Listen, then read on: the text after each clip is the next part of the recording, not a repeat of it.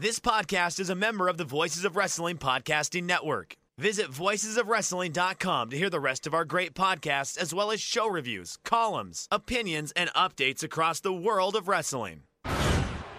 Ladies and gentlemen, please welcome my guest at this time, Chris Jericho.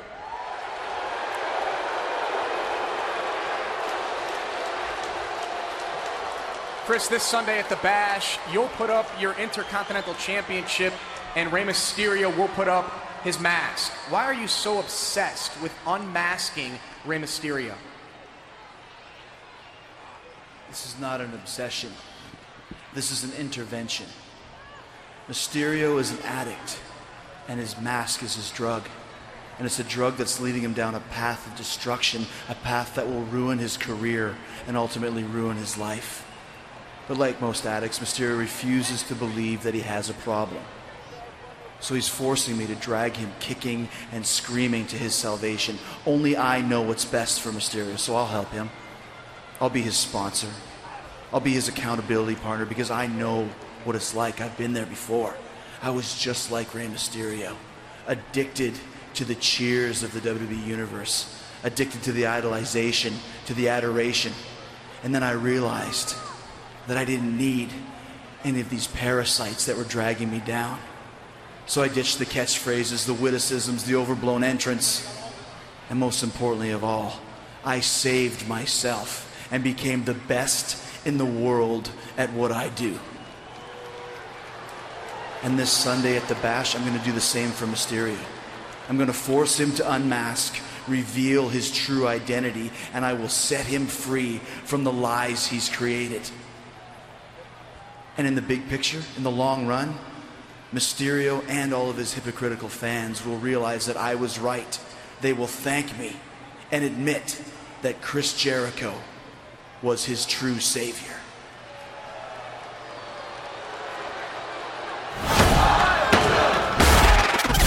Hit my music. You're listening to Music of the Mat on the Voices of Wrestling Podcast Network. Hello, and welcome to Music of the Mat, the podcast devoted exclusively to the music of pro wrestling. It's all part of the Voices of Wrestling Podcast Network. I'm your host, Andrew Rich, and today I am joined once again by my good friend and a fellow contributor here at Voices of Wrestling. It's the returning Sean Sedor. Hello, Sean. Hey, Andrew. How's it going? I'm good. How are you? Good, good. It's nice to talk to you again. Uh, I think this is the first time that we've actually talked since WrestleMania weekend, if my memory serves correctly. That's right. Yeah, Uh, yeah. Yeah, it's crazy. That was, you know, almost a month ago or a little over a month ago at this point. Oh, such a such a fun experience. Oh yeah, it was great to meet you that that weekend for sure, and we watched a lot of wrestling together. Uh, maybe too much at times, but uh, still, the weekend was a real blast. Oh yeah, of course, of course. Yeah, and uh, now we're back on the show here together again for a for a subject that you yourself actually volunteered for. Um, I remember a few months back you asked me that if I ever did an episode about Chris Jericho, you wanted to do it with me, and I said, of course. And uh, now here you are, Sean. Yeah, no, I was. It was funny. So I was. I forget where if I was listening to. So I think I was listening to Judas by Fozzy, either right at the end of a work day or as I was leaving work in my car, and I thought to myself, you know, has has Andrew ever done an episode of Chris Jericho? And I thought, oh, he he must have done an episode of Chris Jericho. I mean, that one's that one's an obvious one to do. And then I I messaged you and you said no. And I was shocked because it's been like you've done so many episodes. I think I would have thought that Chris Jericho would have been, you know, one that you would have knocked off, you know, right away, but evidently not. So I, you know, took the opportunity to volunteer. I'm glad you did. I'm glad you did because I'm very much looking forward to this one for sure. And uh, this is actually you. It's it's a pretty big milestone for the podcast. It's episode 60, the big six zero. And, Big number. Uh, big number. Big number. Yeah. And uh, yeah, a- appropriately, it is going to be about a very big topic, as I just mentioned before, the entrance themes of Chris Jericho, uh, one of the biggest stars in wrestling, and I believe one of the best to ever do it as well. He's wrestled all over the world for multiple companies, a multi time champion 10 times over, 30 year pro, And, you know, for a wrestling music podcast, Jericho is like the perfect topic because not only is he involved in wrestling, obviously, but he's also part of the music world as well with Fozzy, which he's been doing for about 20 years now. So, Chris Jericho, he's like this nexus point for music and wrestling. He, he just he brings them together in a bunch of different ways. So I think him being the subject for this episode here is pretty cool, Sean. Oh yeah, absolutely. Um, you know, I, I was thinking when I was suggested the episode to you originally, I figured, well, Jericho's probably got he's got a couple not- notable themes, probably from you know ECW and WCW and his time in WWE. Um, but then when you presented the uh, the run sheet list that you put together for this episode, it really sank in. It was like, oh, he's had a lot of theme songs and not just what you would think of at first. He had a lot, and as we'll get to in a minute, he had a lot of stuff uh, very early in his career too, and a lot of a lot of interesting song choices all around. Yeah, you're on the money there when you say that uh, Jericho has a lot of themes. He, he does. and, you know, that's what happens. That's what happens when you wrestle for multiple companies over the course of, of three decades, you know? Oh, yeah. You just acquire a lot of themes, um, unless you're like Ric Flair or whatever. But, but, but I think Jericho, him having so many theme songs, I think that speaks not only to his connection with music, but also the fact that as a performer, Jericho is not known for staying in one lane for too long. You know, Undertaker is often credited for changing things up a bit every so often to keep things fresh. But I think that compliment can easily be applied to Jericho as well, because he's always been Chris Jericho. But depending on the era you watch him in, he could be Lionheart Chris Jericho, the, the plucky young face. He could be Y2J Chris Jericho, the brash braggadocio rock star. He could be the best in the world at what he does, Chris Jericho, with the suits and the serious, honest man demeanor. He could be the scarf wearing, list having Chris Jericho, drinking in, man. And he could be the painmaker, Chris Jericho, that he is right now with the makeup and the spiky jackets he's just a master at mixing it up and staying fresh and staying entertaining and staying relevant. And I think him having such a vast array of theme songs throughout his career speaks to that in some way. Yeah, absolutely. And and just like you said, you know, it's incredible to think about just how many uh, I guess changes in appearance and changes in character he's done over the course of his career. You know, you, you think about it, it, it sort of surprises me that, you know, now that he's you know sort of more connected with the AEW side, which you know has connections through Pro Wrestling Tees. Like I'm surprised he hasn't done a shirt where he has like you know depictions of his different personas or some sort of you know parody of the you know the Evolution Man, where it's like him evolving through all the stages of his career. But yeah, no, that just speaks to you know he's he's changed so much, and when you really look at it from a wider lens, it's like he's had so many different looks and so many different versions of its character of his character. Even like you said, Undertaker, of course, he changed around a little bit over the course of his career, but Jericho's you know done it even more so. And credit to him because his seems like his whole uh, goal in doing that is just to stay as fresh as possible. And he knows when something's getting old, it's time to move on to the next thing, regardless of how much that previous thing was successful for him. Right, right, yeah, yeah, and and, and timing wise, I think this could not have worked out any better because as of this recording, we are just a few days away from AEW Double or Nothing, where Jericho will presumably headline against Kenny Omega, and then a few weeks after that, he'll main event New Japan's Dominion show against Kazuchika Okada for the IWGP Heavyweight Championship, which is pretty incredible, and I think a true sign of his star power and his longevity that in 2019, a 48 year old Chris Jericho can do that, Sean. Oh yeah, absolutely. Uh, obviously, the uh, the uh, Kenny Omega rematch is a big one from uh, Wrestle Kingdom in 2018, and then the Okada match. You know, first time ever, Jericho challenging for the IWGP title. Yeah, and in the span of two weeks, that's that's pretty impressive. You gotta admit that. Let me ask you this: uh, Do you remember the first time you ever saw Chris Jericho and how you became a fan of his? Like, like, like for me, I have a very clear memory of that, and it's actually a, a pretty, pretty big important part of my life. Uh, but what about you? Okay, so the first time that I probably saw Chris Jericho was in the WrestleMania 19 game on the GameCube. I think I might have mentioned that in my first appearance on Music on the Mat eons ago. Um, but uh, that's that was the first one of the first rest. I think the, maybe even the first wrestling game I owned, and obviously I remember sorts all sorts of different wrestlers from that game. Remember seeing them for the first time. Uh, but I guess for me, Jericho uh, stuck out because uh, his entrance, and we'll, we'll sort of get into that when we do his WWE things themes. But uh, I guess the entrance, his the entrance that they were using at the time, sort of like 2003, the entrance video had the countdown, and it had the sort of I, I guess you could call it a, a, a, warp tube of some kind, where it has like some sort of like futuristic portal thingy. Yeah, yeah, warp yeah tube right. thing. Yeah, we had the ball going through after the countdown, and then he goes to break the walls down. So that for me, that was the first, I guess, memory of Jericho because that entrance video stuck out. You know, you have the countdown, and then you had the sort of the whoosh of, of this like digital ball floating through cyber through this uh, cyberspace tube of some kind, and then it, you know going into the into the song. Uh, but that's the I guess that's the first experience I have of seeing Jericho was through uh, WrestleMania 19 on the GameCube.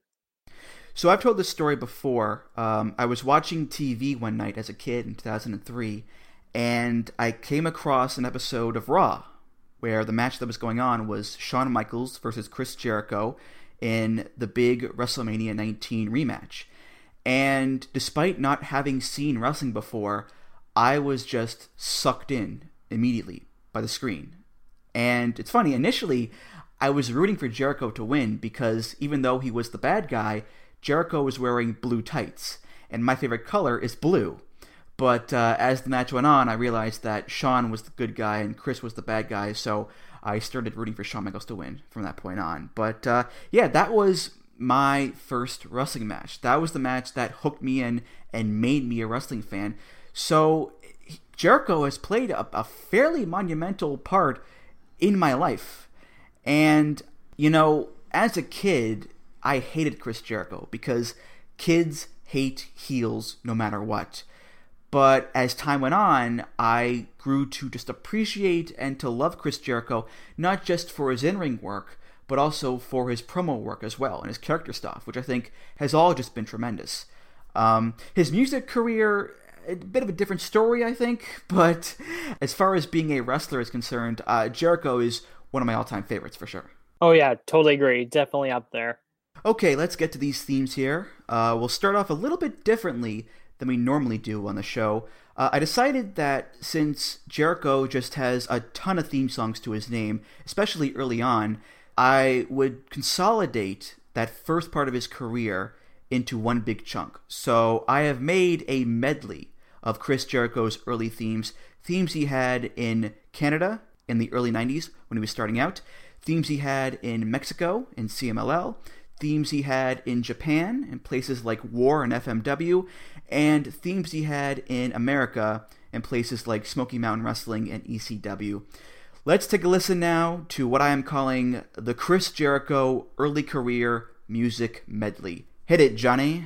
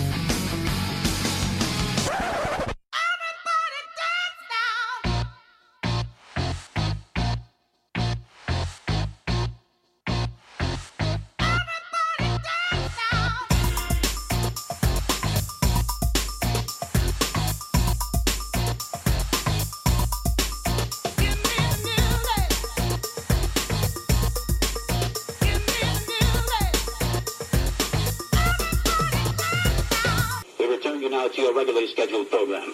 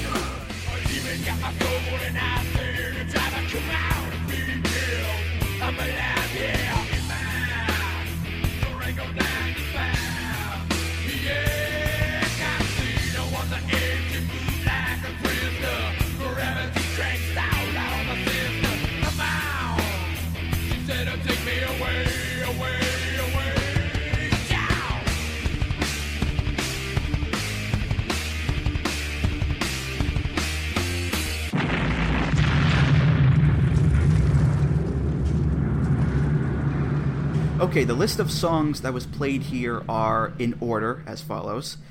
Unskinny Bop by Poison, Tease Me Please Me by Scorpions, Overnight Sensation by Firehouse, Silent Jealousy by X Japan, You're Invited But Your Friend Can't Come by Vince Neil, Gonna Make You Sweat by C+C Music Factory, Enter Sandman by Metallica, Rock America by Danger Danger, Thunder Kiss 65 by White Zombie, and Soul Crusher also by White Zombie.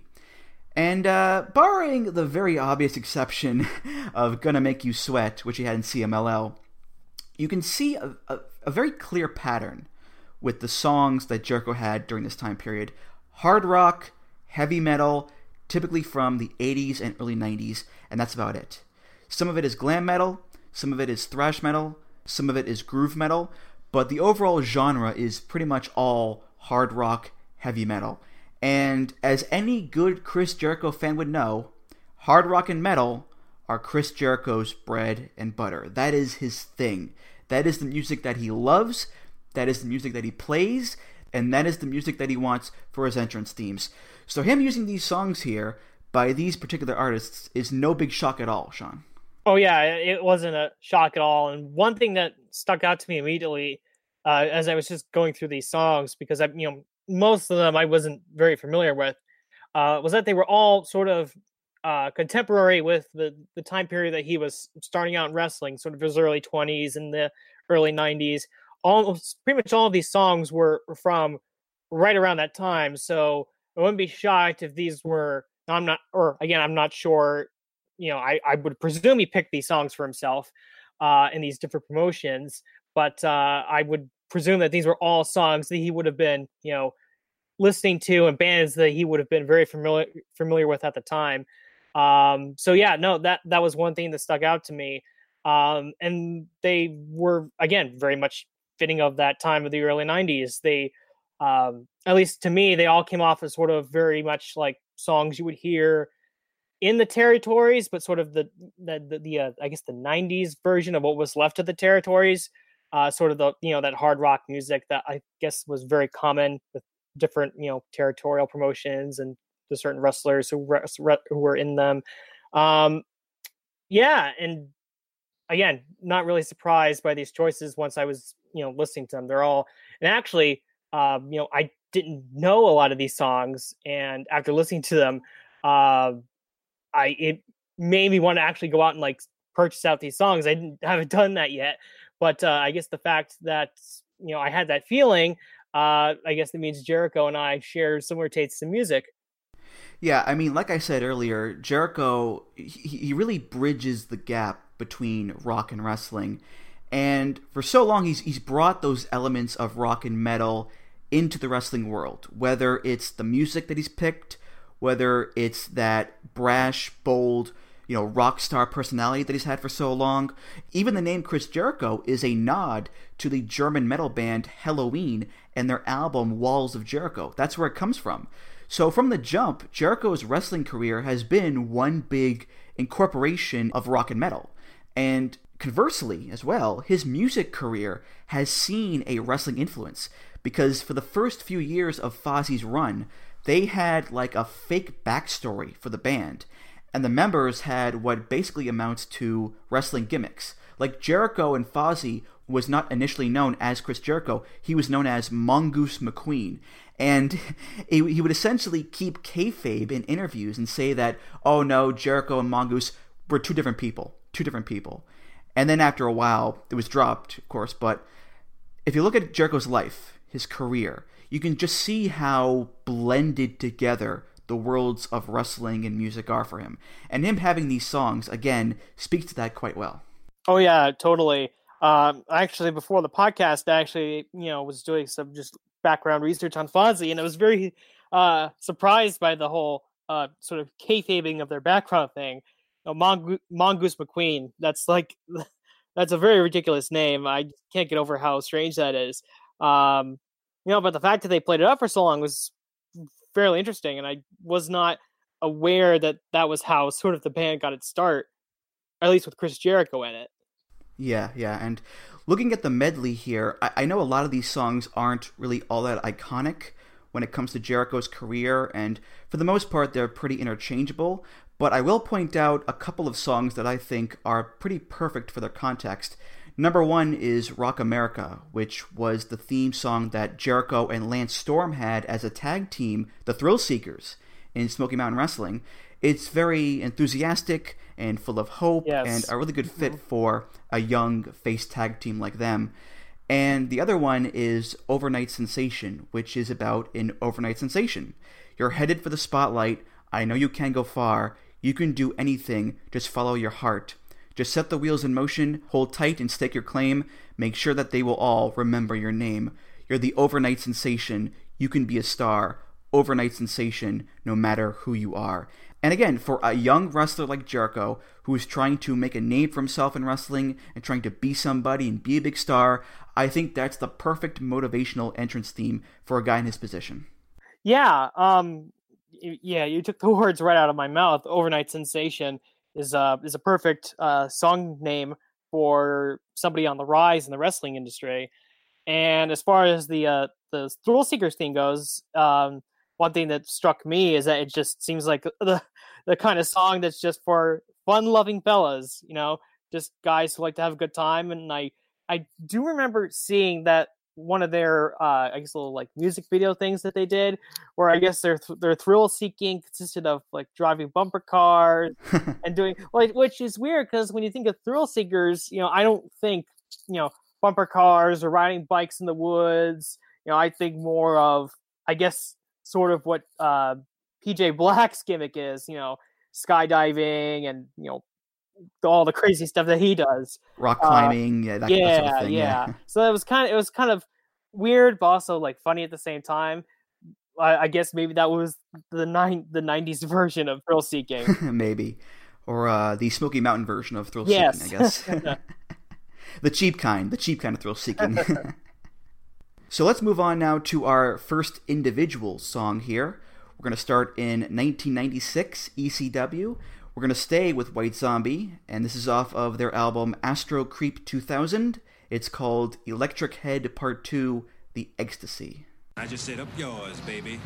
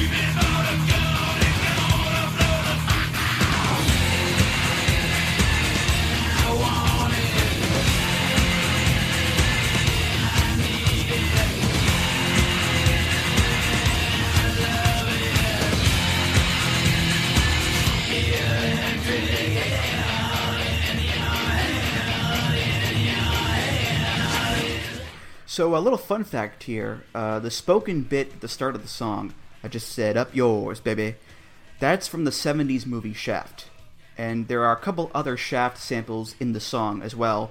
Um, I, I wouldn't consider Jericho himself to be a big Shaft fan, but uh, I, you know Rob Zombie is known for putting old movie quotes in his song, so there you go. But, um, but anyway, anyway, uh, as far as the song goes, it, it's a decent groove metal song certainly fits with the aesthetic of ECW and is contemporary because it came out in 95. And Jericho clearly likes White Zombie because this is the third song he's used by them in his career. Uh, he used Thunder Kiss 65 in War, he used Soul Crusher in ECW, and he used this in ECW as well.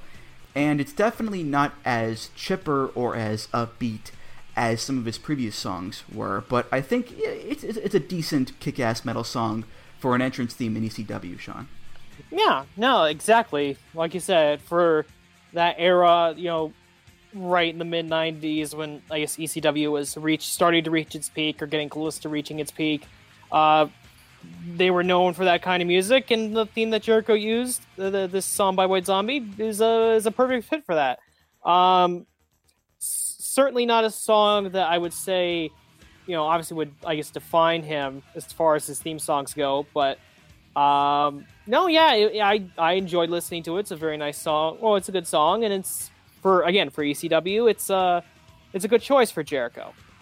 Yeah, I mean, it's not like it really connects with Jericho on any deep level. You know, it, it it's quite hard with lyrics like "strip down core, violate and paralyze, flood my soul a coffee dreg, supersize, slung low like a whore, devil wants some more. They're not the clearest lines in the world to connect to Jericho, but with the chorus, it's yeah, I want it, yeah, I need it, yeah, I love it. That sort of represents, I think, the hunger and the drive that Jericho has to succeed in wrestling and his obsession with making it. He doesn't just want it, he needs it. So that's kind of the closest I came to really connecting it to Jericho. But in any event, he only had it for a few months anyway in ECW, so I don't think it matters all that much in the long run there, Sean.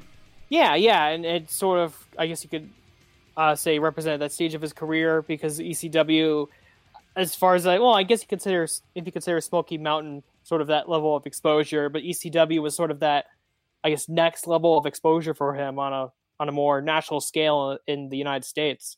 Right, right. So in uh, 1996, Jericho signs with WCW. He debuts on Nitro on August 26th as part of the Cruiserweight division. His first theme there is from the Chappell Recorded Music Library. It's by a band called Mammoth, and this is an instrumental version of their song called All the Days.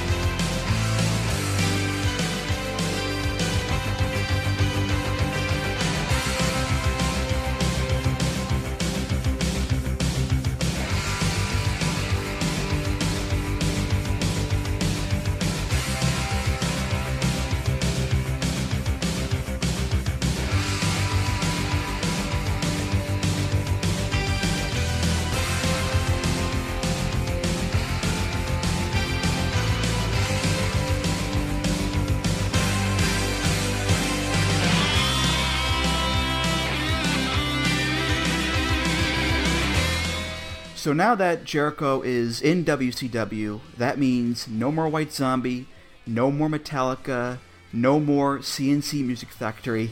It is now WCW Production Library Music Time, baby. And for his first theme there in the company, it's very different in tone to a lot of Jericho's themes overall. Because with Jericho and his music, we're used to the brash, the in your face, the loud, the heavy, the boisterous. This one, it does have a driving rhythm to it, and it's got some cool guitar solos in there as well, but overall it, it leans more towards the positive side of things. It's very buoyant and positive sounding and upbeat. You hear that refrain, do do do do do do, and you don't think this guy's a badass. you think like 80s pop rock song and Bryan Adams, you know, and, and John Parr and whatnot. And to be fair, to be fair, looking at Jericho at this time, it lines up because he isn't a badass here. He's not cocky. He's not the rock star. He's good looking, smiling, lower card babyface Chris Jericho. That's him right now. So, as strange as it may sound with the rest of the theme history, here it fits. Yeah, I, I would totally agree. It's it's certainly, like you said, a, a weird choice compared to um, all the other songs that he's had up to this point.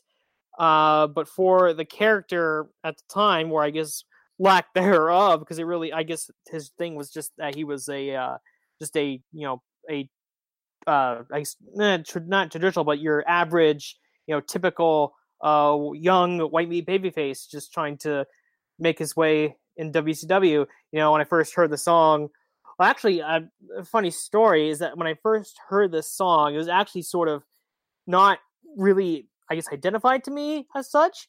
Um, I because I was looking on YouTube, and then I think this was several years ago, or way, way, way, way, way back when YouTube first got going.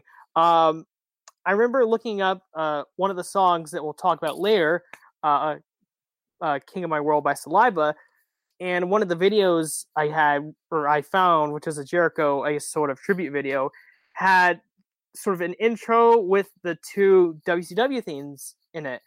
And it sort of they played them for a brief period and it sort of record scratched into the um into the King of My World theme, uh, which I guess sort of I guess that person whoever made that video uh, wanted it to be guess signal the transition from WCW to you know WWE. So that was really my first time I'd heard that, and I was like, oh, this is this is weird. Why why is this song playing? And as I found out, you know, not not in research of this podcast, but as I found out years later, you know, it was one of his WCW themes.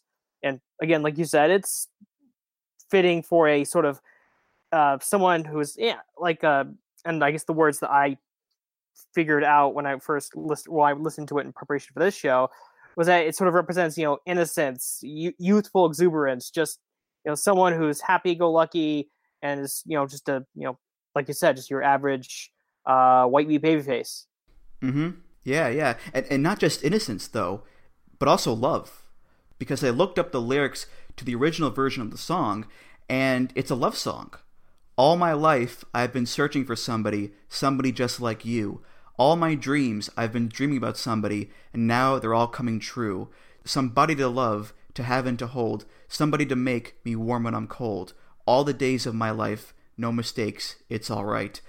Again, very odd considering the rest of Jericho's oeuvre is in direct contrast with this style of song, but again, at this point, Jericho is not a rock and roll guy at all. He's not a superstar at all. He's just another run of the mill, young, smiling, lower card babyface guy. He's part of the crowd. Especially in a company with so, with uh, so many wrestlers in a contract like WCW. Exactly, yeah. And and and funny enough, you know, Jericho, he actually hated the song as his theme, but again, he is nobody right now. He does not have the pull to say I want this song, I want that song. He's just another guy. So for now, he just has to to grin and bear it, I guess. So while Chris Jericho is in WCW, he gets a call from their partner promotion, New Japan Pro Wrestling, because they want him to debut in the Tokyo Dome on January 4th, 1997, in a match against Koji Kanemoto. Hey, that sounds pretty great. Here's the caveat he won't be wrestling as Lionheart Chris Jericho. No, no, no, no, no. He'll be wrestling in a white and silver Jushin Thunder Liger mask and outfit and be called Super Liger. And it does not go well for poor Chris Jericho, to say the least. He can barely see through the mask. He botches several moves during the match, and the crowd were less than receptive of the character. So, Super Liger was very much a one and done, right there and then. Adios, see ya, goodbye. But Jericho did have a theme as Super Liger. This is off of the album New Japan Pro Wrestling 30th Anniversary Best Album. It's called, appropriately, Super Liger.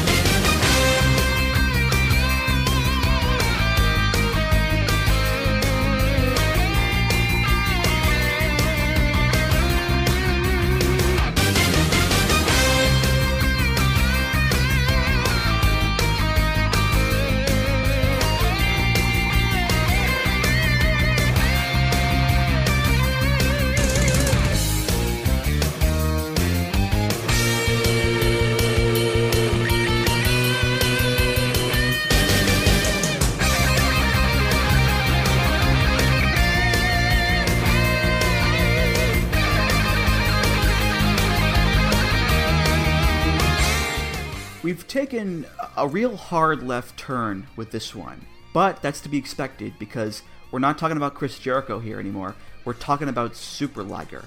And what I truly love about the Super Liger theme is that it's not all that memorable, but it plays its role to utter perfection because, much like the actual Super Liger gimmick, the song is like this mirror universe version of the original Liger theme because the original theme opens with but the Super Liger theme goes in the opposite direction. One is the inverse of the other, just like Super Liger is meant to be the inverse of Jushin Thunder Liger. So I just I love the way that this song is composed, Sean.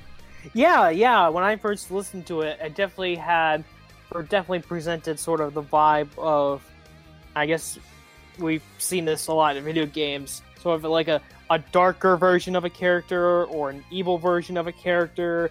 That's sort of a, like I, I feel like if if Jushin Thunder if Jushin Thunder Liger is uh, Mario, then uh, Super Liger would be like Wario, if that makes any sense. Where it's like a, a sort of like you said, it's sort of a different like a mirror version of Liger, sort of like how I guess if my video game stuff here is correct, sort of like Wario is sort of a mirror image or an, an evil version of what Mario represents. Um, and yeah, no, I I thought I thought the theme was actually pretty cool. Um, again, it's just basically the Liger theme, but different and toned differently. Um, but no, I, if they were going to go with this character, it certainly fit the character, but obviously it just didn't work with Jericho. Uh, like you said, couldn't see through the mask, botched a bunch of moves, and it just didn't uh, didn't work out for him. But that was probably for the best because I'm not sure, you know, where his career would have gone if he would have been Super Liger for any longer beyond that show. What I like about it as well is the fact that it inverts the melody of the song, but also the components too, because the original Liger theme had the mix of guitar and keyboards, but the emphasis was firmly on the keyboards. In the Super Liger theme, again, it's the opposite. It's the inverse. The guitars and the keyboards are still there, except now it's the guitars that take precedence over the keyboards with all those crazy guitar solos, which I think also unintentionally reveals the Jericho influence because even under a mask as Super Liger, Jericho still has the kick-ass rock song as his entrance theme. Right. Mm-hmm. Yeah, that that does make a lot of sense adding the guitars in there, or at least focusing on more of the guitars in there, certainly uh, makes it more related to Chris Jericho and sort of this kind of music that he had been using up to that point. Ladies and gentlemen, Slamboree continues with a cruiserweight battle royal. The winner to face Chris Jericho for the championship here tonight. In this contest, a wrestler is eliminated either by pinfall or when both feet touch the ringside floor. And ladies and gentlemen, here are the participants. Hold on, hold on. This is not a participant. Hold on just one second here. David Penzer, you unintelligible, moronic, high-voiced dweeb. You know nothing about the sport of pro wrestling, and you know nothing about these fine competitors coming out today. So I'm to do all the Jerichoholics a great favor. I'm to introduce all of the contestants in the Cruiserweight Battle Royal. And yes, ladies and gentlemen, one of these fine contestants will get a chance at the Cruiserweight belt. They'll never win it, but tonight you're to see a great match from a great competitor. Let's down, get down to the list here. Coming out first from Xochimilco, Mexico, If you notice this guy's hat never comes off. He's the master of trick track, the master of defunk. He is Super Calo. Look at those moves, ladies and gentlemen. He's got about a 1 in 10 chance of winning, maybe. Coming out next from El Paso, Mexico. Oh. This guy used to be a great bartender, but has to translate it into his wrestling skills. He's the scourge of the illustrious Guerrero family. He is Chavo Guerrero Jr. maybe a 2 out of 10 chance of winning. Coming out next from Mexico, this is the rags to riches story. From selling chimichangas on the streets to WCW, Ciclope. Now we got Damien. He can't afford a mask. He's using paint. But sooner or later, he's to buy a mask. I'm guaranteeing you that. Here we go. The winner of the Lou Ferrigno lookalike contest. This guy's also from Mexico, El Dandy. Coming out next, he's the world welter light featherweight pesa champion. He is El Grillo. Now this guy pulled up in a nice rusted out 68 El Camino Chevy. He's the ugliest man in our sport today. He's the illustrious Quasi Juice Guerrera. A former champion in many countries. He's gonna rock, rock till he drops. Rock, rock, never stop. Marty Jannetty, ladies and gentlemen. Coming out next from Allentown, PA. He is a lost and lonely soul. His name is Kidman. And Kidman, I got some calamine lotion for you after the show. This guy's the true shooter of WCW. Does he have a chance? Zero out of ten. No way. He's Evan Karagias, ladies and gents. Oh yeah, straight from Minneapolis, Minnesota. Oh yeah. I want my lever tape, Loverboy tape back, Lenny Lane. And of course we got Psychosis. He's got a lot of hubcaps in his collection. If you need one, we'll procure you one for you after the show. This guy is Silver King. If he wins 12 more matches, he'll be upgraded to Golden King. This guy is Johnny Singer. Johnny Johnny Swinger. Have you ever heard of this guy? I haven't. Zero out of ten chance of winning. No chance. And last but not least, representing the Llanos 1 through 62, from the illustrious Villano family, he is Villano four. Ladies and gentlemen, those are your contestants in tonight's Battle Royal. I'm going to the back for a coffee because none of these guys will ever, ever beat me for my belt. So, getting back to WCW here, uh, Jericho gets a new theme in September 97, which he will have for the remainder of his tenure there until he leaves in 99. This is part of the Aircraft Music Library and is by William Allen Buchheim, who Fun fact, also did the La Parka theme in WCW. This is called One Crazed Anarchist.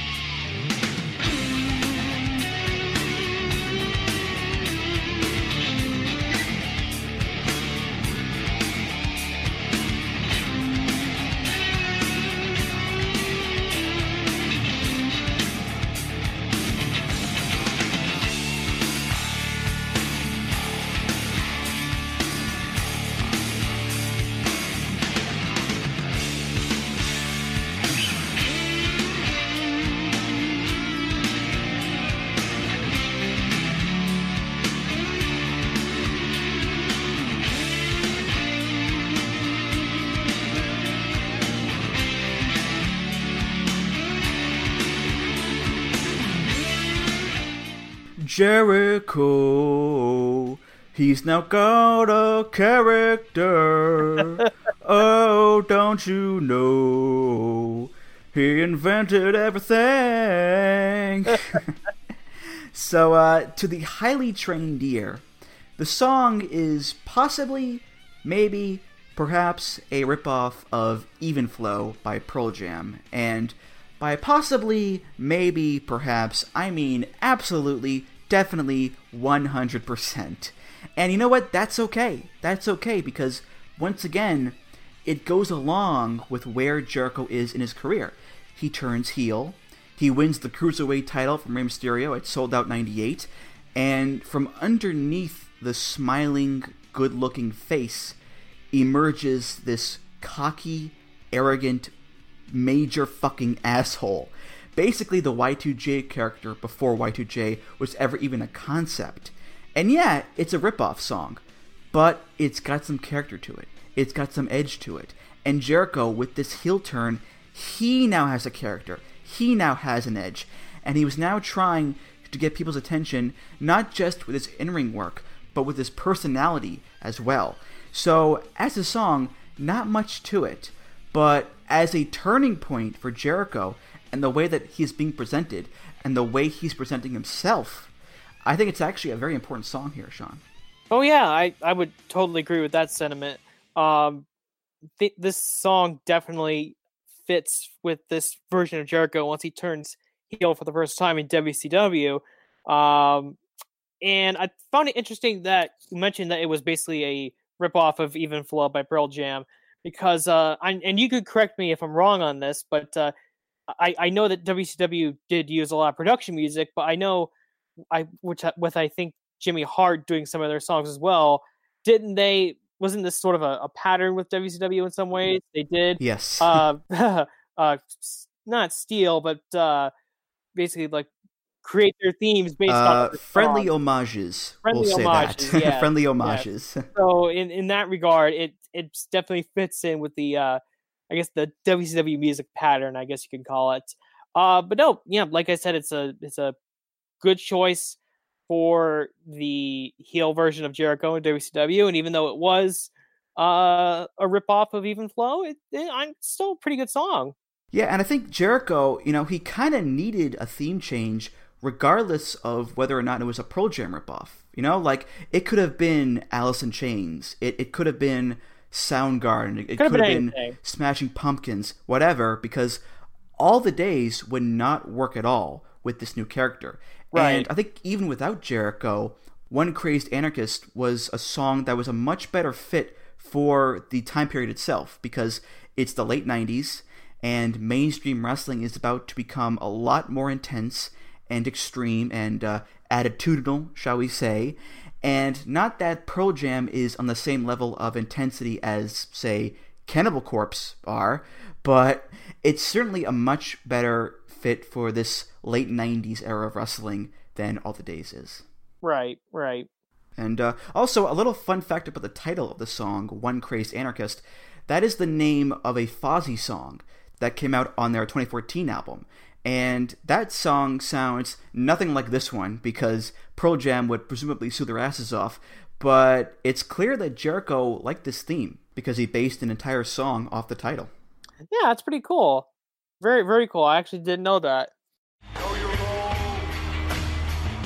The Rock hammered earlier by the Big Show and Big Show. The Rock says, seeing as that jabroni you call a partner, The Undertaker is booked tonight for a match, that pretty much leaves you free. So The Rock says, if you've got any fortitude in them little bitty things you call balls, uh-oh, uh-oh, very personal here. That's what this is about. then tonight, in front of all The Rock's fans, you will go one on one with the Great One. Rock laying down a challenge to the Big Show tonight. and go on and check your big fat ass directly into the SmackDown Hotel. Big Show's gonna need a big king-size bed, isn't he? wait a minute. Hey, wait a minute. Is that Millennium Clock? It's, it's, the Millennium, JR. 10, 9, 2,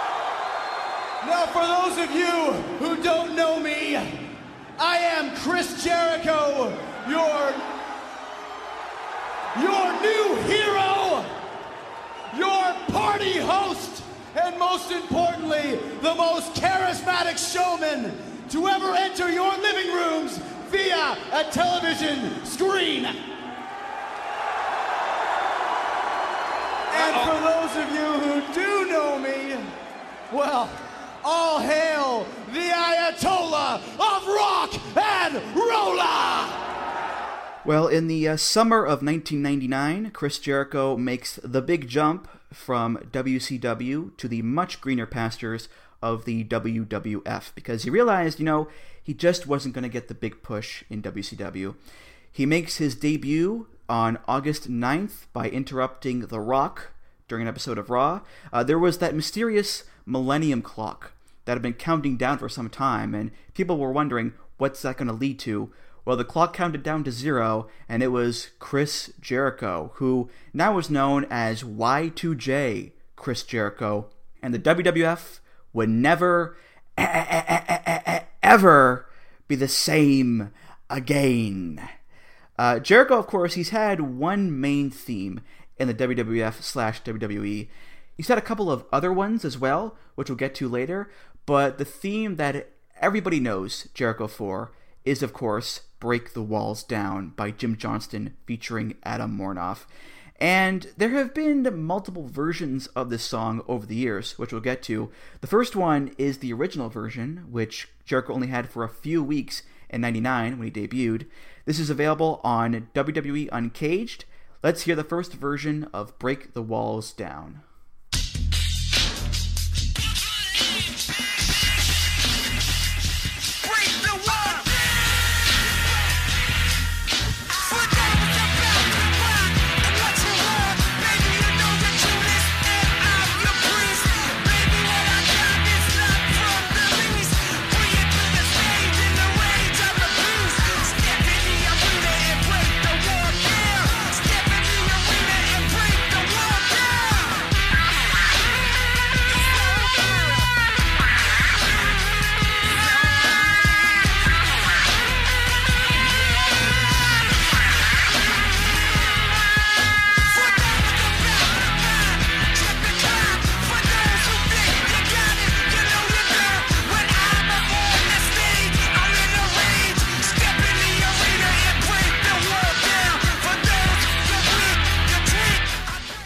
So what I wanted to do here was to first talk about "Break the Walls Down" uh, conceptually as a song for Jericho, and then we'll break down the first version afterwards.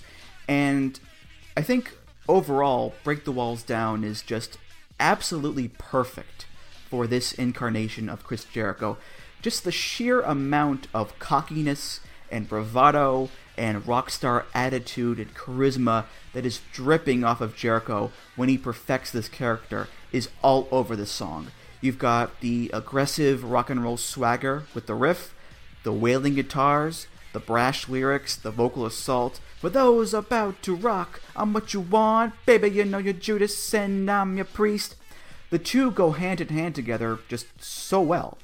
And looking back at the past few Jericho themes, we've really seen him evolve and grow into his own man because first he used just a bunch of popular songs that anybody could have used. And then he used All the Days, which was pretty nondescript. Superliger was not even Jericho at all. And then with One Crazed Anarchist, we finally get the rock star, we get the character, but it's still a rip-off theme from a music library. Break the Walls Down is Chris Jericho finally getting his own song written just for him. It references him in the song, and it represents the character to a T. So, in general, I think Jericho could not have asked for a better song to accompany him on the biggest stage of his career than this one. Oh, yeah, I totally agree. Um, you know, like you said, it's, you know, he had all these songs up to this point, and now he finally has a song that not only uh, plays to his musical tastes, but you know fits him and fits his character entirely. you know the swagger, the bravado, you know the the rock star, the cocky rock star attitude.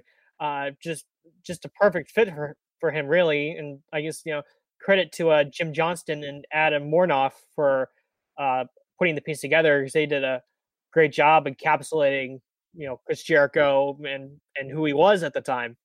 Yeah, and as far as this first version of the song goes, you can tell it's very much like a first sketch of the song that Jim Johnston would later perfect down the line. It's got the same basic structure. You've got the intro that talks smack leading into the song, the iconic Jericho riff, the same vocalist, Adam Warnoff, braggadocio tone, wailing guitars, all that stuff. It's all right there. But most of the lyrics here are different. The intro is a little bit shorter. The distortion effect on the vocals is cranked up way higher than normal. And really there's just there's so much more grit and grime and dirt on this song than usual. And I find that it's so rough to listen to that I just I can't find myself enjoying this version at all. Uh, what about you, Sean? Yeah, yeah. Now that you mentioned it, it, it, one thing that struck me about it is that it did sound a lot. Well, it didn't sound totally different, but it was definitely different than the other "Break the Walls Down" themes. Um, I actually didn't realize I was, I was listening to it the first time. I had trouble sort of understanding what the intro was because it wasn't what the intro would become. Uh, so you know, what's my name, bitch, is definitely uh, different than uh, what he would use going forward. Um, but you know, I, I totally agree with what you said earlier. Sort of the sketching aspect, or just the sort of the earlier version of it. Uh, it sort of reminds me of uh, when you cover the Rock's themes, where you know at some point in the Rock's career, Jim Johnston sort of got the sort of the bare bones version or the general idea of what the song was and what sort of the, the main sort of beats and medleys around it would be. And then from that point, it was just through the different versions, just uh, perfecting it and sort of taking that, you know, taking that uh, diamond in the rough and just, you know, uh, perfecting it and molding it more and more to get, you know, better versions of it. Yeah, to me, the biggest problems I have with it, um, number one, are the lyrics. I feel like the lyrics they're a bit too forward and crass for my liking. Like, not that Jericho is a choir boy by any stretch, but when you start off a song with "What's my name, bitch," it just feels like a little too much to me.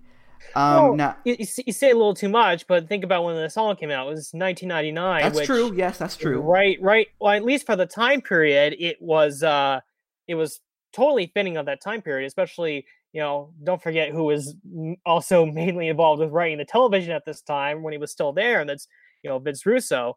So, in that sort of that his style of basically what the WWF was doing, sort of 98, 99, you know, that that those lyrics sort of fit right in with what that you know the sort of the really uh, what made the WWF sort of skyrocket popularity at that time.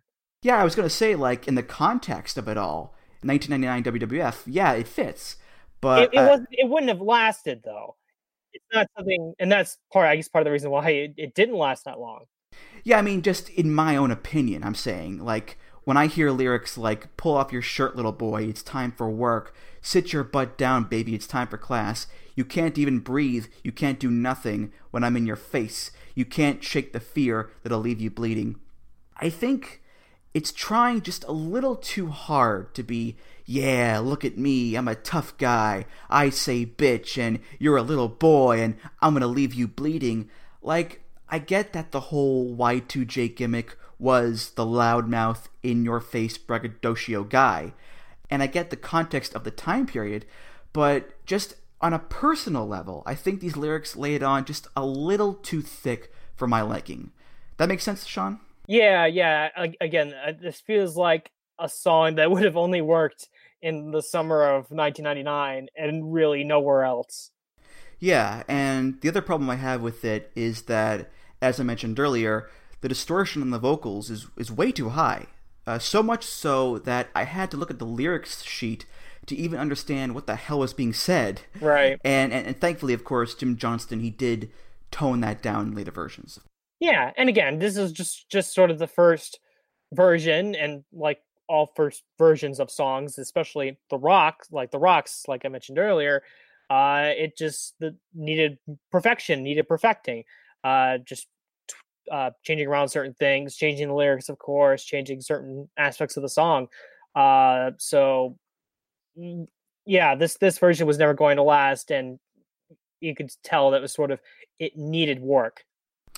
The second version of Break the Walls Down debuts on August 22nd, 1999, and it runs until June 18th, 2001, which is the period when Jericho really finds his footing in the company and becomes that solid upper mid card super worker, wins the IC title on multiple occasions, and has some just some tremendous feuds with Chris Benoit and Triple H and Kurt Angle.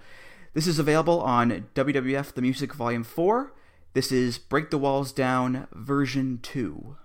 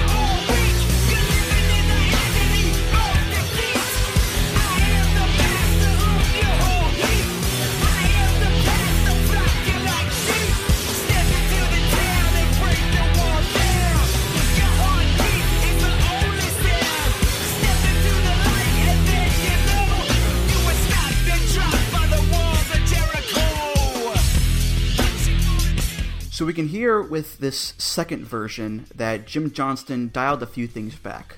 He dialed back on the grime and distortion, which I think was a very good idea, and he dialed back on the lyrics as well. Uh, the intro is now the iconic "Come on, you know I gotcha, yeah, want break the wall down, break down the walls," which I think is a much better intro because it's a specific reference, Mm-hmm. the walls of Jericho, right off the bat, as opposed to a random curse word. And with the rest of the song as well, you have lyrics that still get across Jericho's character, but they aren't as blunt as the first version lyrics are. I'm awakened from a deep sleep. You're all weak. You're living in the agony of defeat. I am the master of your whole heap. I am the pastor, flock you like sheep. Step into the town and break the wall down. Your heartbeat is the only sound. Step into the light and then you'll know you were stopped and dropped by the walls of Jericho. Like, those lyrics still tell you that Jericho is the man, he's the best, he's whatever, and they're still being delivered with that attitude and that aggression. So the character is still being presented the same way. He's still the brash Y2J Chris Jericho, but those lyrics are. they're a tinge more restrained than the first version is. And believe me, restrained and Chris Jericho rarely go together. But here I think that's a good way to describe the lyrics, uh, Sean. Yeah, yeah, Re- restrained definitely, uh, definitely fits that. Um, like, like I said, the uh, the lyrics still sort of reflect the Chris Jericho character of the time, uh, but it's more, again, more I guess straightforward, not as not as gritty and dirty. And yeah, no, the, the lyrics are perfect for what they need to be. Yeah, and it- it's important to note as well that there is still a little bit of that dirt and grit in there. But I think it works because Jericho is meant to be a fun character that still has an edge to him. Right, the rock star, the cocky arrogance, all of it's still there. Right, right. And um, I, I also want to bring up the entrance video, which I think is a, a very important part of the whole deal because Yes. it changes with the version of each song. Like with the first and second version of the theme, the entrance started with the big countdown clock with the tubes and the wire sticking out of it. It would go from 7 to 0, and when it got to 0, it would cut to black for a few seconds, and then bam, the pyro would go off and the intro to the song would kick in. And in the video, you see shots of Manhattan at night, and then a silhouette of some sexy female dancer would pop up, and then Jericho and big letters and flashing lights would come on screen, and then Jericho would come out to do the pose and go to the ring. So the video was kind of going hand in hand with this version of the song in that it has some of that grime factor to it with the wires and the cables and the shots of the city at night, but there's also that glitz and glamour, larger than life aspect to it as well, with the flashing lights and so forth. Oh yeah, absolutely. Uh, once once you get these sort of different versions of his theme, you do see the entrance video change a little bit. Um, and I think that's very cool that it's sort of, you know, not only is what does the theme song, you know, when it changes a little bit, it's not just the theme song, it's sort of the entrance video changes too. And, and again, as we sort of mentioned earlier in the episode, that sort of reflects uh, sort of the different changes in Chris Jericho's character. Because even though sort of he kept the same basic general theme throughout his entire run in the WWE, his looks still changed dramatically and his theme songs in the WWF or WWE, um, even though they only had like different minor tweaks here and there, they represented different phases of his career in the WWE. June 18th, 2001 is when Jericho gets the third version of his WWE theme, and this one lasts for around three years. So this includes Jericho finally winning the big one and becoming the undisputed WWF champion by beating The Rock and Stone Cold on the same night. He also main events WrestleMania 18, which unfortunately gets way overshadowed by Rock versus Hogan. And then afterwards, he's back down to being just the upper mid carder, except this time he's mostly a heel during this run. This third version is available on WWE Anthology. Let's hear Break the Walls Down version 3.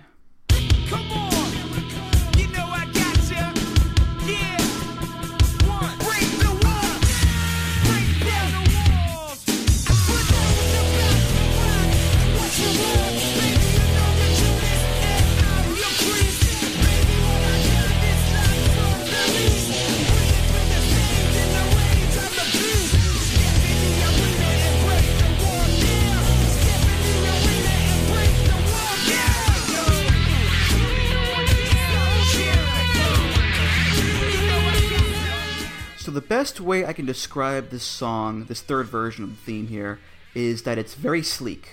Uh, it's definitely the sleekest version and the cleanest sounding version of the theme yet.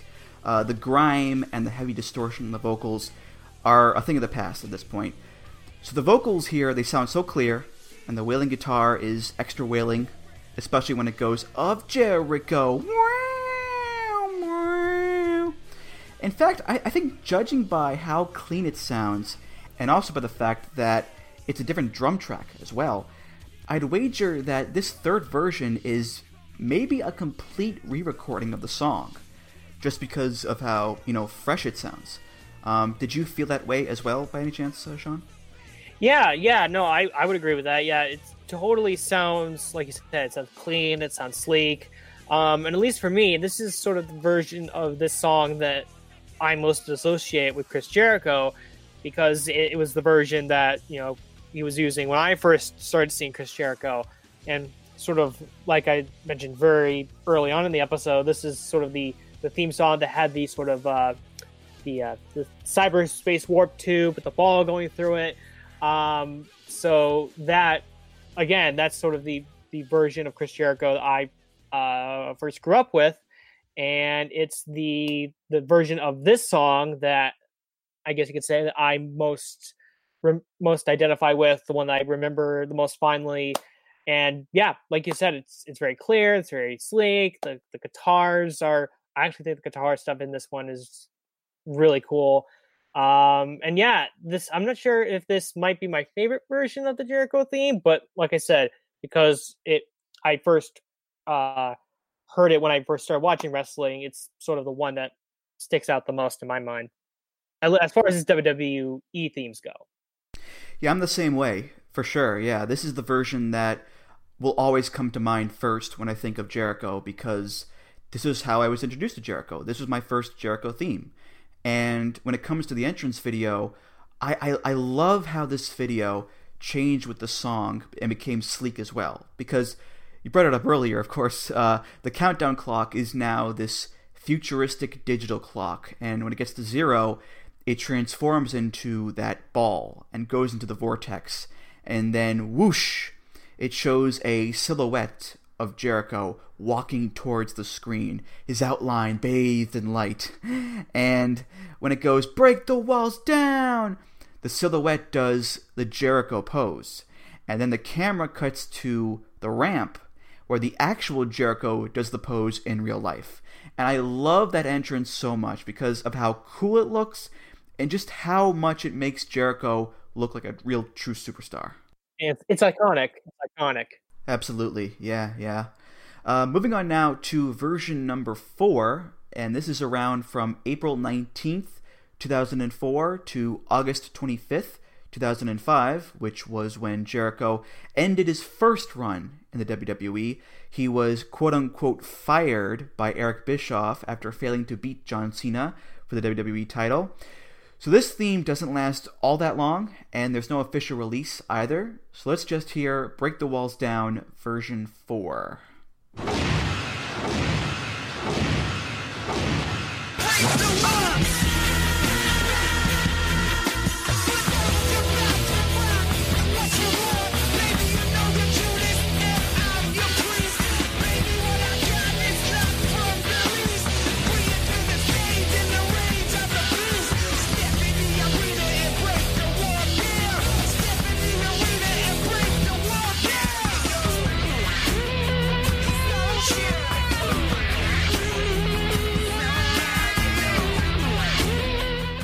So not much to say about this one, uh, except that when it comes to the intro, it's very different because this is the first time with the entrance that they've gone away from the regular countdown clock intro.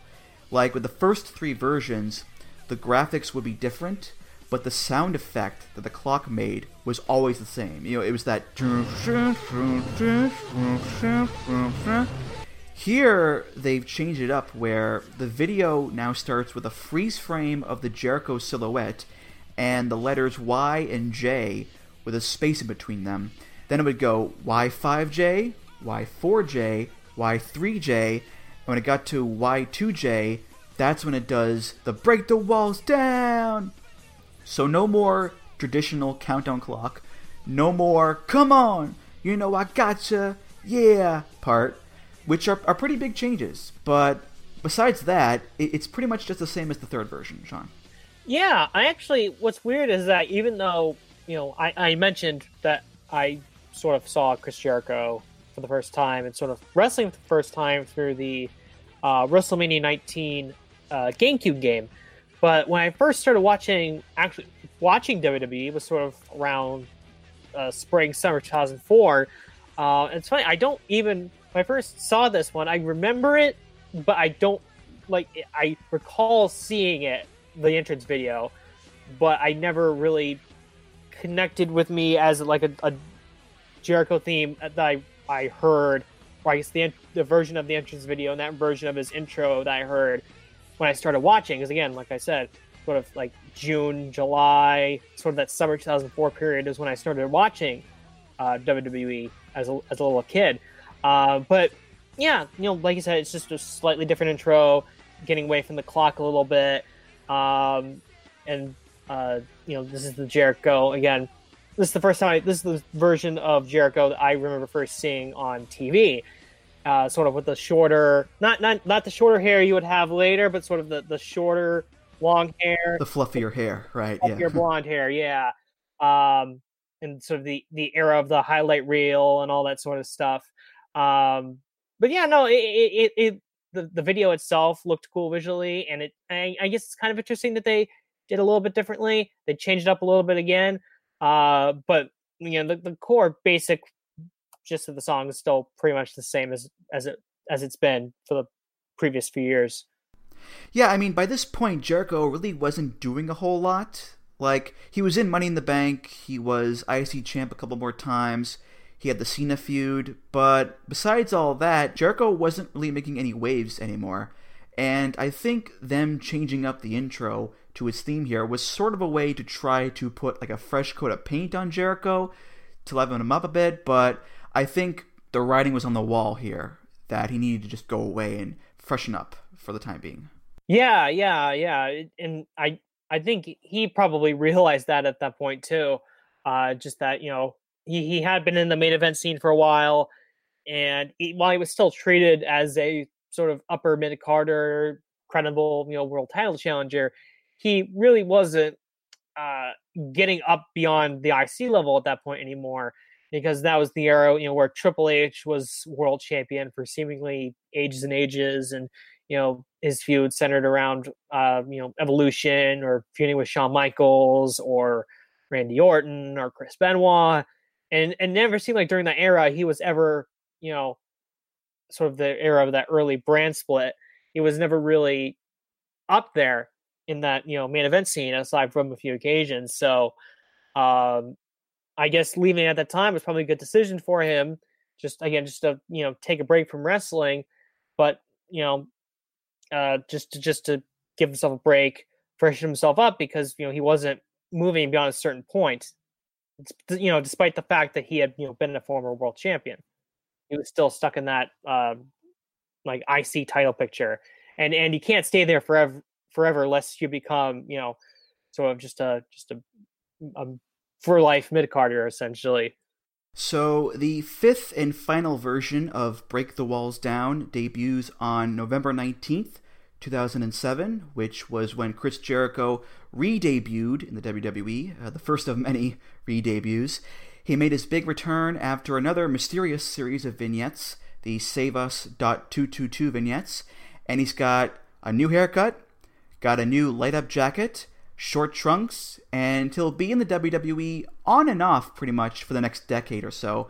He'll be there for a few years, then he'll leave to go do stuff with Fozzy, then I'll come back a little bit after that, and so on and so forth. And that's kind of just how it went from late 07 to April 2018, which includes winning the IC title a few more times and extending that record of most reigns, uh, winning the World Heavyweight Championship a couple times as well. Uh, the big feuds with Shawn Michaels and Edge, Rey Mysterio, CM Punk, the Jeri-Show tag team, which we'll get to later on. And during that time, he had this fifth version of Break the Walls Down, which obviously is the one that has lasted the longest of the versions. So let's hear one more time Break the Walls Down.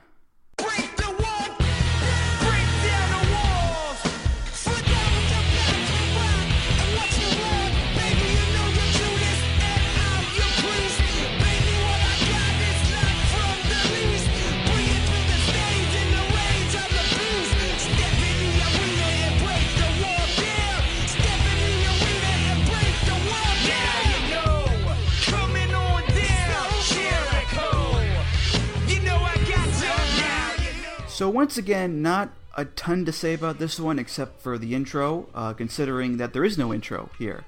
Uh, it just starts off right away with Break the Walls Down. Um, it should be noted that when he first came back in 07, they brought back the old countdown sound effect with the Save Us graphics in the video, but then they did away with that after a while and started the song just as is, like it is here. And what I love about that is that at first glance it seems like just a simple edit, which it is, to be honest. But if you think about it, yet again, it ties into the evolution of Jericho and his character because he has said that when he did the big heel turn in 08, he wanted to strip away a lot of the trademarks of the Y2J character and strip away everything that made him so popular with the fans. So he went from wearing the flashy outfits to wearing suits. He went from being loud and boisterous and, and effervescent to being serious and sinister and calculated. He went from being the rock star to being ruthless. And with this new version of Break the Walls Down, it too changes to fit Jericho because he still has the same song, but there's no more exciting fun countdown. There's no more silhouettes or flashing lights. There's no more cocky intro. It's just Chris Jericho coldly walking down to the ring with ill intent. And I think it makes the song sound a bit more malicious as a result. So I really enjoy the way that this whole thing turned out here, Sean. Yeah, and uh, first I should say that you know, as a kid, in 2007 when I was watching this stuff, I was super fascinated by the whole "Save Us 222" thing. I thought that was just the coolest thing. As like a, I, I guess what grade would I have been in at that time? I guess it would have been in, uh, like the I think I would have been in the eighth grade at that time. But no, I, I that was such a as a you know eighth grader that was such a fascinating thing to me. Um, it just sort of you know it was just really a cool thing to see uh, at that age. But uh, yeah, no, I, I think you know the, the countdown when he first came back, you know, it, made sense because he was still a babyface at that point. He still had the long tights for a brief time, uh, but once he turned heel and became sort of the suit wearing, uh, more serious version of Chris Jericho, eliminating the the countdown, uh, I think played up his character, his new character perfectly. See, wasn't it wasn't the same Jericho that we knew from the Attitude Era. It wasn't the same Jericho we knew from the early 2000s. This is a totally, you know, different version of Chris Jericho. You know, he had the short the short hair, you know, he had from his er, from his initial return when he was still a babyface, but it worked even better when he was a heel. You know, just totally different look. You know, the shorter hair, the suit, just the serious demeanor. Uh, so yeah, no, the, the, the sort of the shortened the shortened intro or the lack of intro, I should I should I should uh, say, definitely uh, plays up to that new character, and it was it was perfect for him at the time. Yeah, yeah, and this character change it, it didn't last forever. Obviously, Yeah, Jericho would yeah. go back to being face and heel a bunch of times, uh, including you know one of his more popular personas, the scarf wearing List of Jericho, "Drink It In, Man" era. But you know, looking back on this whole little chunk here on Break the Walls Down, I think what really ties the room together is the fact that both Jericho and this song are so malleable. Jericho could be a face or a heel. He could be valiant. He could be chicken shit. He could be a rock star. He could be a sociopath. Break the Walls Down could be a face theme. Could be a heel theme. Could be a fun rock song. Could be uh, an ominous song. Could be super grimy. Could be super crisp. And all it takes to fit the situation are a couple of key changes. Yeah, yeah, and um, you know, one thing I find interesting about wrestling themes is that in certain cases you'll see when a character turns face or heel, they completely change their theme song to something to uh, something completely different. Whereas, you know, you'll see other times, like with Chris Jericho, and I think another example that I always think of, even though it's not as many iterations, is uh, Tetsuya Naito's theme, where the it's either the same theme song or mostly the same theme song with slight alterations it through mul- through either two or multiple different versions of a character.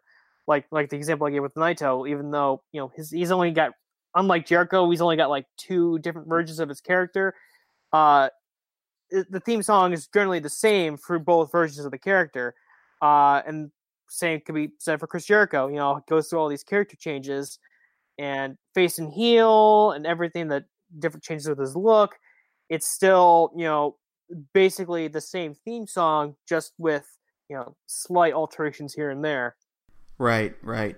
And despite having so many theme songs, I think that given how much time Jericho spent in WWE and how prominently he was featured with this song there for so long, I think Break the Walls Down, it will always be considered his signature theme no matter what happens. absolutely absolutely So I mentioned earlier that Break the Walls Down was Jericho's main WWE theme, but he also had some supplemental themes as well on a few occasions. Uh, themes that were only around for a very brief period of time each. Uh, for example, this one here only lasts a week, November 11th to the 18th, 2002, uh, which actually included a live performance at Survivor Series 2002. It can be found on WWE Anthology. This is Saliva with their song King of My World.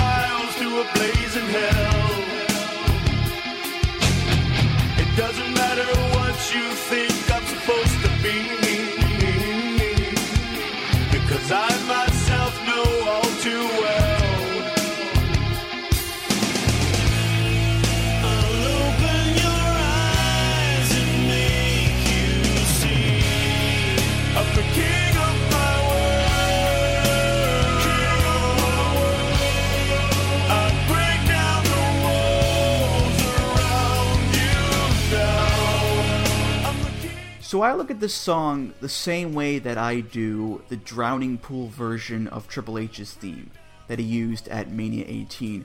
Because on the one hand, they were both only used for a very brief time. But the other thing is that both songs take the original version of their respective themes and put their own spin on it. Like the core elements of Break the Walls Down are still here in King of My World. You've got the Jericho riff in there, which, by the way, I never noticed until now just how similar it sounds to the Batista riff. Did you catch that at all, Sean? Yeah, it does sound a little similar now that you mention it. Yeah, pre- pretty similar, pretty similar, yeah. But uh, also, you've got callbacks to lyrics from Break the Walls Down, like I'll break down the walls around you now, I am the pastor to your sheep, I am the master. And overall, it has the same message and tone as the original does. Jericho is the king of the world, he's the best, he's the baddest, etc., etc. So it's very much like the soft reboot to Break the Walls Down, where there are elements that you know, but they're done in a new way. Yeah, absolutely. Like you said, still borrows from Break the Walls Down, but still at the same time still fits perfectly with his character. You know, the egotistical heel, uh, you know, the arrogant, the, just the arrogant asshole that he was, I guess. Um, you know, what's funny is, well, I guess two things I should say. First of all, I honestly I love this song. This is one of my favorite Saliva songs, uh, and I know that they sort of get lumped in with that. I forget what some people have coined them as, but sort of the group of bands that WWE mainly used around that time, like Saliva, Drowning Pool, Limp Bizkit. POD. Yeah, like I know some people like to like rag on them a little bit, but I like all of those bands. I like a lot of the songs that they do, uh, and I've always loved King of My World. It's I think it's a really good song, though I'm I'm not sure if I, he used it very briefly as- as his theme, though I'm not sure if it would it was a really good fit as a theme song. It seems to me more like a song you would use for like a Jericho music video or a Jericho highlight video, but not necessarily uh, his actual entrance theme. So it was cool, I guess, that Saliva did perform it live at Survivor Series in 2002. And I guess another thing that's funny is that I will always, I guess, because of when he used the song, I will always associate it it with the sort of like what would consider to be Jericho's ugliest look in the WWF. Oh the- god, the, the, long, the scruffy goatee. Yeah, that was like, that was goatee. ugly. yeah, not not a big fan of the goatee. Me neither. Yeah, he's Yeah. had he's had better looks for sure. Yeah, I, I wonder. I wonder if, if Jericho looks back on that time now and wonders if that goatee he had was was like the most ridiculous thing in the world. yeah, yeah, I'm I'm right with you. I like this song a lot too, and I think the reason why it didn't last so long, or maybe feel like a good fit for Jericho, is because it's called King of My World. Jericho, around this time, late 2002, started calling himself the King of the World. But anybody who actually watched Raw at the time could see that Jericho was nowhere near being the actual king. Triple H was the king. He was the one who was main eventing all the time. He was the one who was world heavyweight champion so often. Jericho was still an upper mid carder.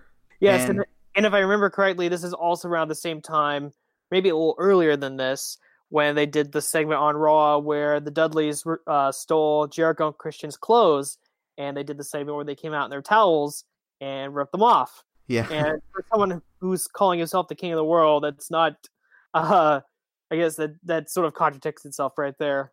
Right, right. And with Break Down the Walls, you don't have to be the top guy to make that song work. King of My World, I think you need to be the champion. You need to be consistently main eventing the shows for that song and that nickname to work.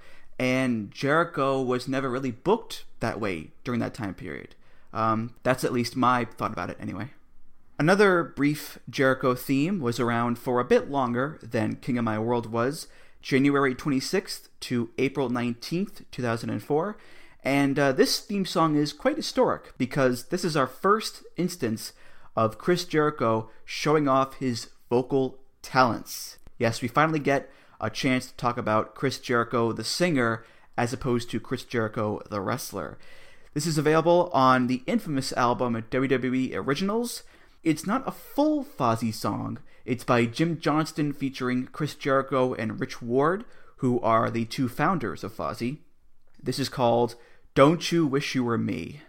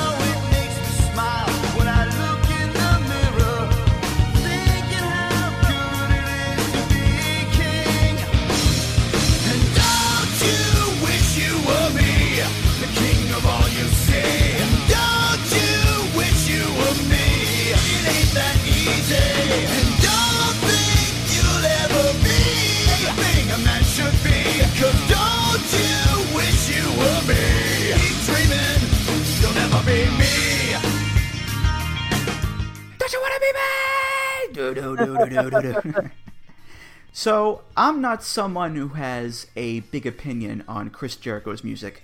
I've only heard a couple of Fozzy songs in my life. I don't love the band, I don't hate them, I have no strong feelings one way or the other, uh, except when it comes to this song. Because I hate this song. It sucks. It really sucks. The screaming down a hallway intro, Don't you wanna be me? sucks. The try hard to be cool lyrics suck. Jericho's singing sucks. The whispery background vocals suck. It all just sucks. So, Chris Jericho, all due respect, buddy, no, I don't want to be you. Uh, Sean, what about you? um, well, well, first of all, I, I knew I obviously know about this album and I knew the song existed. But I, I, I did. I was actually surprised that he actually used this as a, a theme, like an entrance theme, at some point in his career. Uh, I, I did not expect that, and it's kind of surprising that he did. So it just doesn't seem to fit as an you know an entrance theme that much. Um, my I guess my reaction to it when I first heard it wasn't. Uh, I I guess wasn't the sense of sheer hatred as you. It was just sort of like it was just sort of like oh, oh, oh okay just sort of it was like okay this is this is um you know it's it, it it's a song it, it is certainly a song um but yeah no this wasn't uh not not his best work as a as a singer uh that that's for sure um and I, I guess when it comes to Fozzy in general, um, I'm sort of in line with with your feelings on the band. Um, I guess the way I sort of think about it is that there are, with the music that I listen to, there are a couple bands that I put in sort of my top tier where I will basically, if whatever they put out, I will like buy the album the, the day it comes out. Like uh, Avenged Sevenfold is one of those bands for me. They'll put out an album, I will buy it the day of, and every song, and I'll you know love every song that they that's on the album. Uh, Fozzy for me falls in sort of that next category, and I'm sure you you have in, instances of this as well, where you you never buy full albums of the band, but you sort of just go on like iTunes and just like you know cherry pick songs that you like, um, and that and that's sort of been my listening pattern with Fozzy. Uh, I've never I've never purchased a full Fozzy album, but you know I'll go through their track listings on iTunes and I'll if there's a song I like or if I hear it on the radio or something or searching on YouTube, I'll just you know, oh, that's a nice song. I'll pick it out. Uh, like I have probably like somewhere between like seven to ten Fozzy songs on my personal iPod, but they're all from you know different albums and sort of different eras of Fozzy. So you know, like like sort of like you, I I I I guess I would say that I like them, but they're not one of my favorite bands. Yeah, I actually do have a couple of Fozzy songs in my iTunes. Um, Enemy, which Yeah. was the big pay per view theme back in the day, and uh, Judas, which we'll get to later. Uh, so again, I don't hate Fozzy. I do like a few of their songs. It's just that this is not one of them, because I think it, it, it lacks that cool, edgy essence that Break the Walls Down managed to capture. It just sounds so lame and try hard to me, and I think Jericho's singing doesn't help either, because his voice doesn't sound very good or very cool here. He sounds like a, a wannabe pretending to be a rock star. Um, insert joke here. Uh, so when he sings, "Don't you wish you were me, the king of all you see," I just I roll my eyes, Sean. Yeah, what's what's weird about it too is that when you think about the time period that was used, uh, this is sort of when he was starting to turn babyface and sort of through like for about like a year plus from like 2004 to like mid 2005 he was babyface. So for hit like for him to use this song around that time was a a strange choice. You know, it. I mean, the one the I one positive you can say about it is that at least it continues the pattern of you know Jericho being the egomaniac and just being all about himself. But you know, if he's if he's a face, it doesn't doesn't really fit the character. I would think a, a, a heel, yeah, you could see it, but babyface, uh, not not too sure about that one. So the third and final supplemental Chris Jericho WWE theme here is a tag team theme. Jericho in 2009 teamed up with Edge to win the undisputed WWE Tag Team Championship. Edge got injured shortly thereafterwards, unfortunately, so Jericho picked a new tag team partner to be tag champs with, and he picked The Big Show, and thus JeriShow was born. Their tag theme is found on WWE The Music A New Day Volume 10, and it's by a band called Maylene and the Sons of Disaster. It is a mashup of Big Show's theme, Crank It Up, and Jericho's theme, Break the Walls Down, and it is appropriately called Crank the Walls Down. Break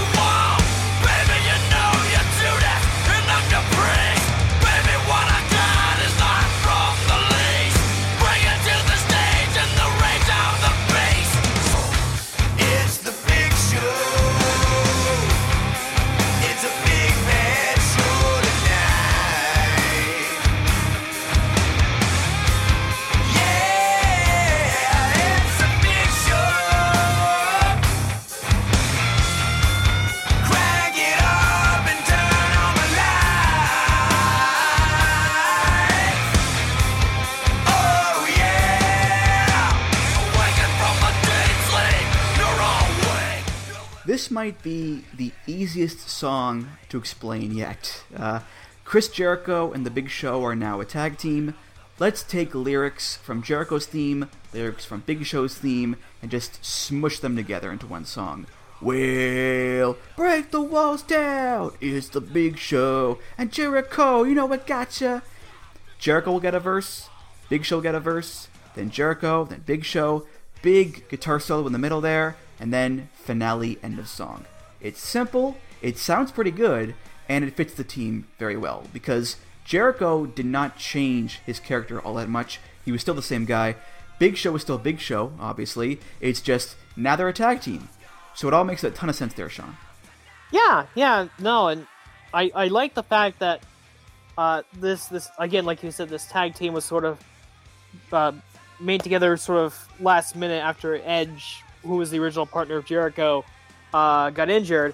Uh, and I do like the fact that you know it was a we- in reality it was a team of two singles wrestlers, but I, I guess it's good to see that with this theme song, you know, they made it an attempt to sort of make these two into a like an actual like regular. I mean, they were a regular tag team, but they tried to make it more of a actual tag team instead of oh it's just two singles wrestlers teaming together. Um, I think I, I think they tried even matching gear at that point. I think big because I remember that era a Big Show sort of wearing that blue, blue singlet. Yeah, yeah, yeah, sort of to match with Jericho a little bit. Um, yeah, and I remember Jericho being a, a, fun team at the time, even though they didn't last that long. Uh, I guess this was around the time when they were doing the guest host gimmick on Raw, and uh, I remember Jericho and Big Show were often the ones interacting with the guests ho- the guest hosts on the show. Um, I guess the one that I remember, I no, I wasn't at the show for I for some reason I just I guess I just didn't go to it, but it was in Wilkes-Barre, and uh, Ben Roethlisberger, who was the uh, quarterback for the Pittsburgh Steelers, was the for some reason I'm not sure why he was the uh, guest host of Raw that week, and it was in my hometown of, my hometown of uh, Wilkes-Barre, and um, I don't remember what exactly happened in the final segment on the show, but I do remember do remember that there was a segment where uh, I guess Jericho and Big Show went to confront Roethlisberger, and then Rock, Roethlisberger had backup in the form of his offensive line, and I think they had some sort of confrontation at the end of the show. But that that that's something that would have been really cool to see live, and I'm kind of sad that I that I uh, didn't get the chance to see that, even though it was right in my backyard. But uh, no, yeah, I, I thought uh, Jericho, you know, they were I guess a, a good tag team for the that period in 2009, and though they'll probably just be remembered for interacting with the guest hosts of Raw uh, their feud with DX and the song. I mean, that's really what they'll be uh, remembered for. Yeah, I just I appreciate that they didn't try to remix the original themes into a mashup theme that way. Like Right. like they didn't have the shouty, loud metal of "Break the Walls Down" with Adam Warnoff mixed in with the southern bluesy rock of "Crank It Up" by Brand New Sin, because I think those songs by themselves would not mesh well with each other and Yeah. end up making up a pretty bad combination.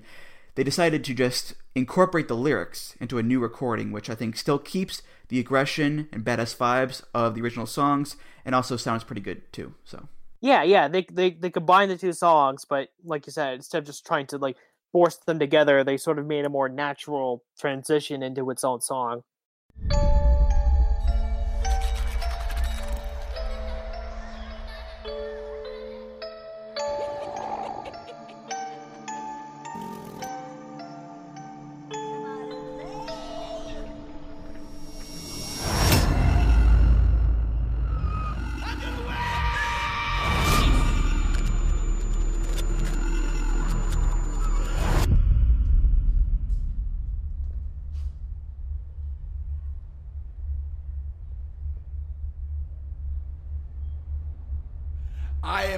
Jericho.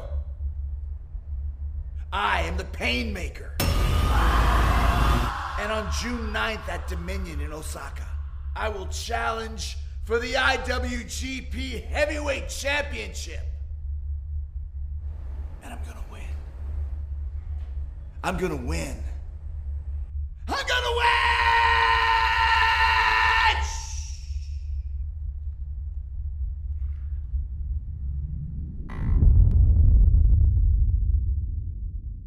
So the final theme of the episode is the theme that Jericho currently has now.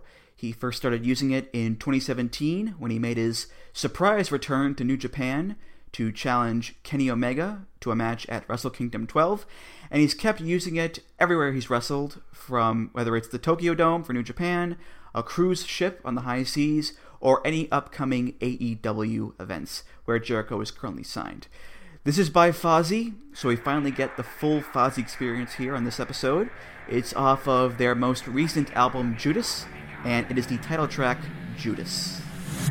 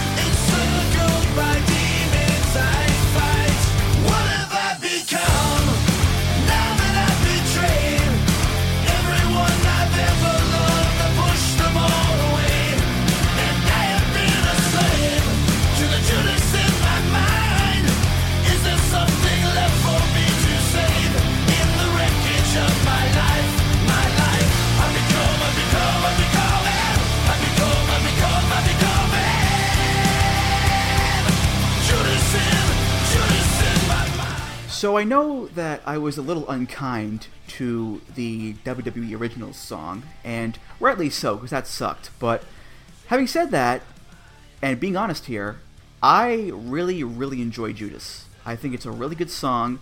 Jericho sounds good on it. It's got a catchy hook to it. It's a lot different than Break the Walls Down is in terms of lyrics and tone, but I think that works for this current era of Jericho because he's no longer the bright and shiny rock star. He's now the older, crazier, darker, psychotic villain. What about you, Sean? What do you think of Judas?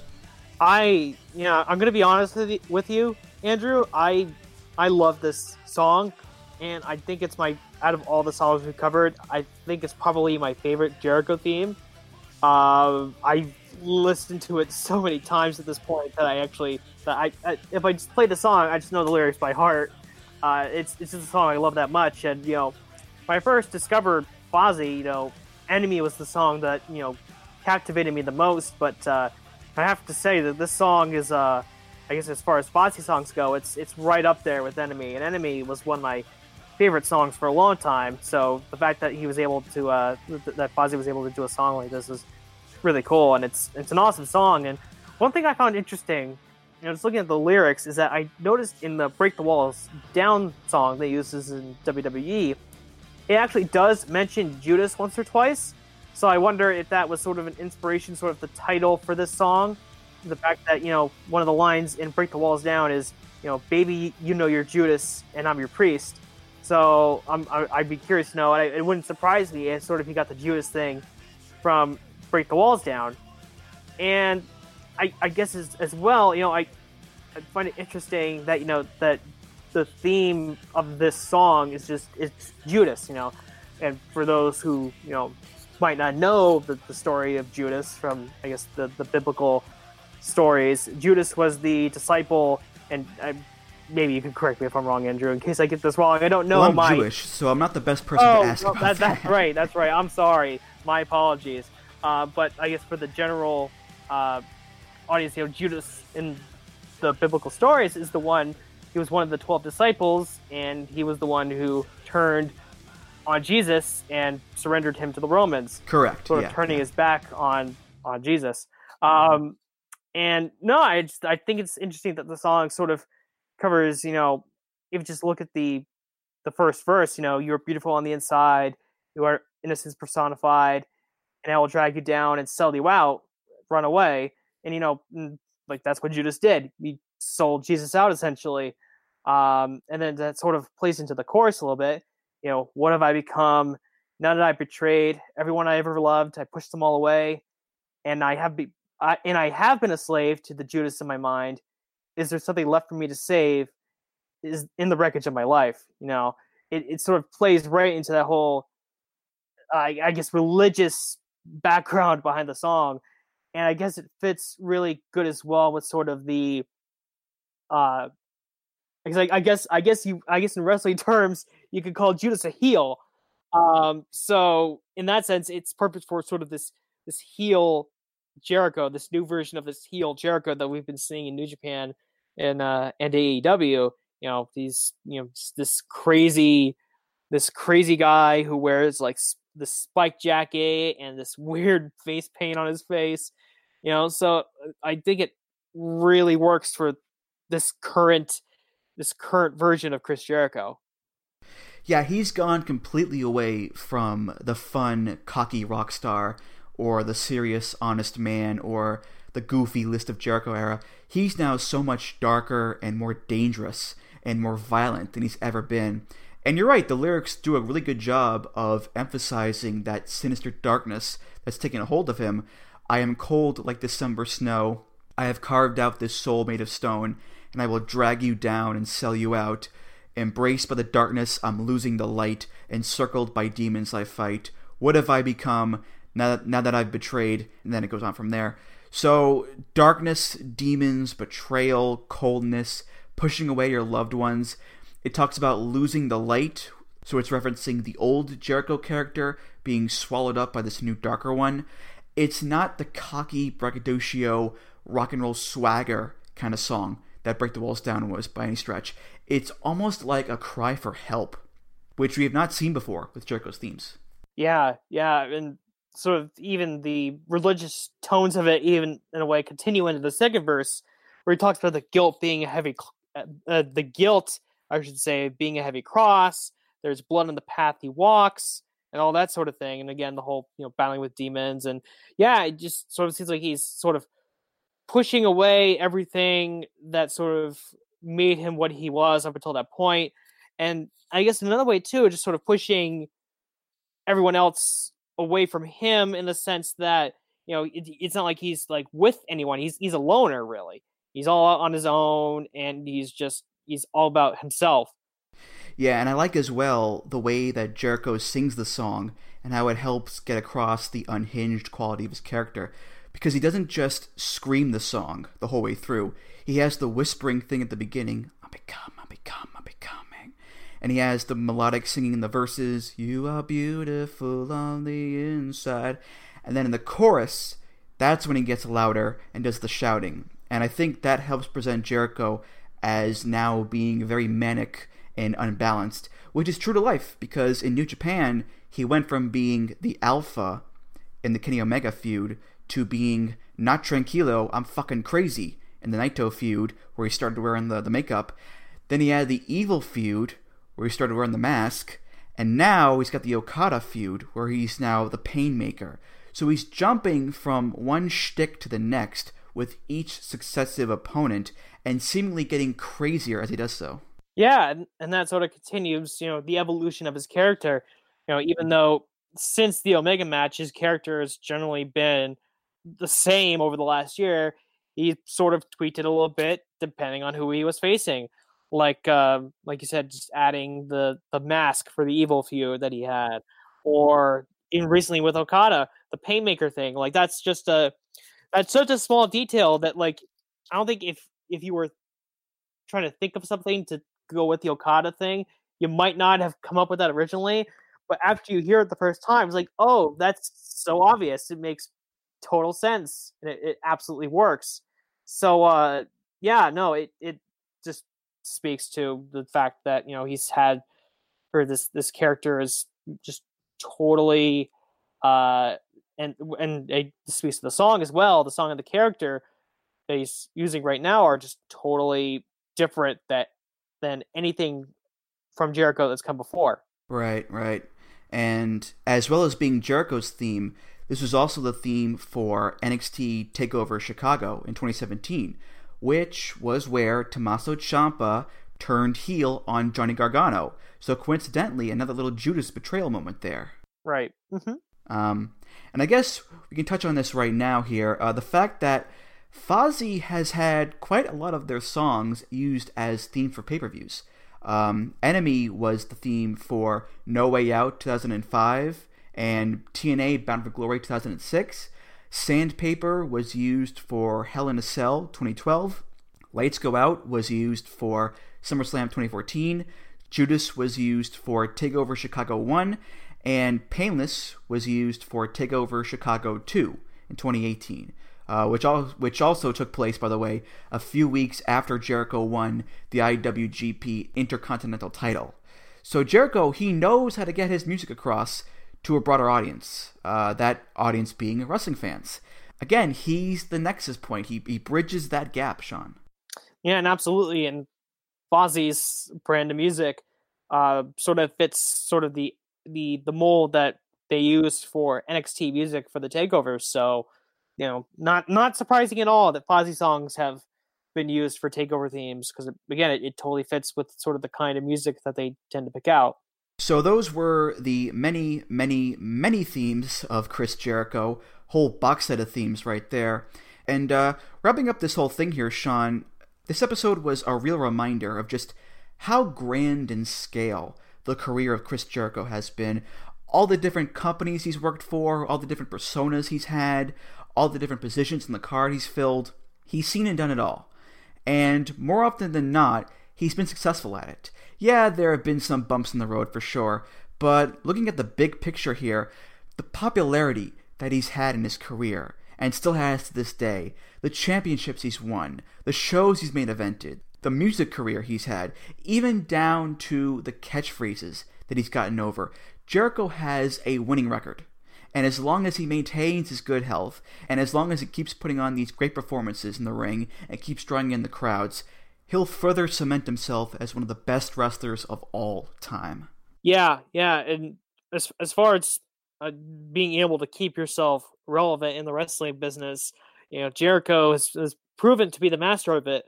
You know, he is someone who is not afraid to change things up in a major way, and it seems like every time he's done it, he's been able to make it work to perfection almost. Like, who could have thought that you know such a uh, diversion from his character when he was doing the heel version of himself from 2008, 2009, 2010 with the suit and the short hair and sort of the the serious demeanor. Who would have ever thought that such a you know diversion from the original Jericho that most of us all knew and loved would have worked that well?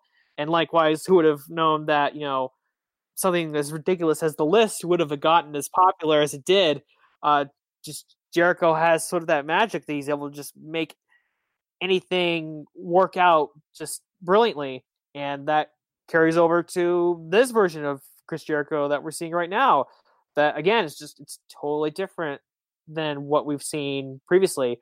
So you know he's just been able to the or I guess the fact that he's been able to last this long is just a testament to the fact that you know he's one of the smartest guys in wrestling. All right, well, that does it for this episode of Music of the Mat. Thank you so much for listening, and uh, thank you, Sean, for being here. This was just a, an absolute blast. You were a great co host as usual, and uh, thank you again for coming on. No problem, no problem. Any plugs you want to give? Go right ahead.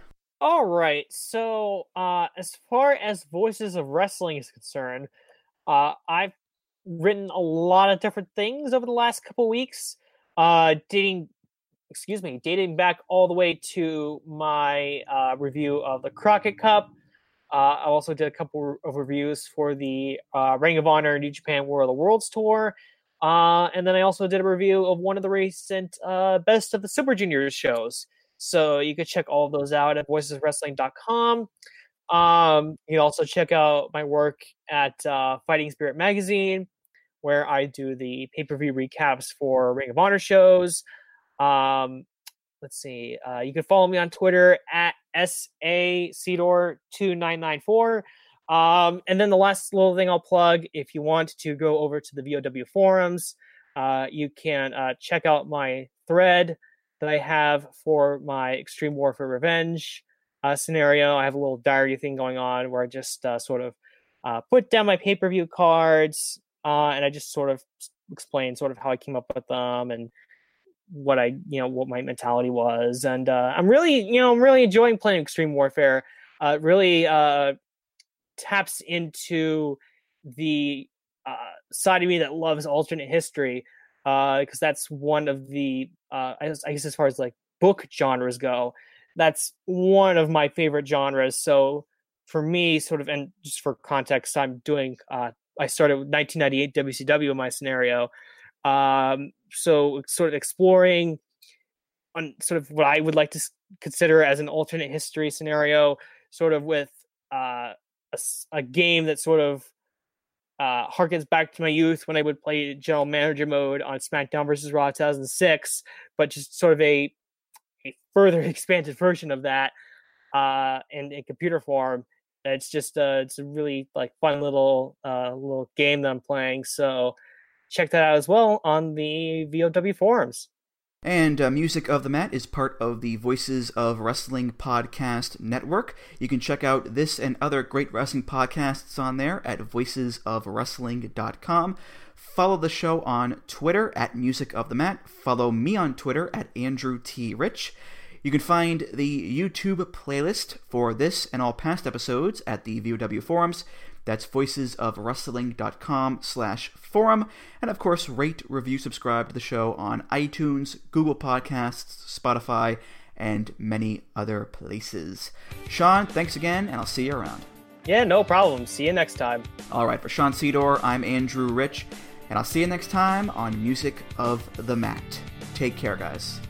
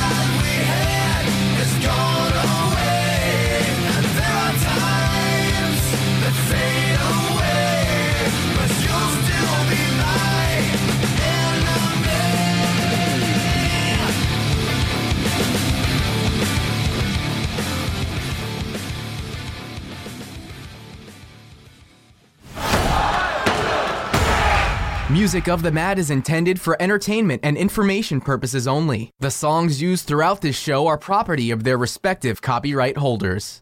BetMGM has an unreal deal for sports fans in Virginia. Turn $5 into $150 instantly when you place your first wager at BetMGM. Simply download the BetMGM app and sign up using code Champion150. Then, place a $5 wager on any sport. You'll receive $150 in bonus bets, regardless of your wager's outcome. And if you think the fun stops there, the King of Sportsbooks has plenty of surprises in store. Check out daily promotions, same game parlays, live bets, and so much more. Download the app in Virginia today and get $150 in bonus bets instantly from your first wager only at BetMGM. BetMGM and GameSense remind you to play responsibly. See BetMGM.com for terms. 21 plus only, Virginia only. New customer offer, subject to eligibility requirements. Rewards are non withdrawable bonus bets that expire in seven days. Please gamble responsibly. Gambling problem? Call 1 800 Gambler. Promotional offer not available in Washington, D.C. Say goodbye to your credit card rewards. Greedy corporate mega stores, led by Walmart and Target, are pushing for a law in Congress to take away your hard earned cash back and travel points to line their pockets. The Durbin Marshall credit card bill would enact harmful credit card routing mandates that would end credit card rewards as we know it. If you love your credit card rewards, tell your lawmakers hands off my rewards. Tell them to oppose the Durbin Marshall credit card bill.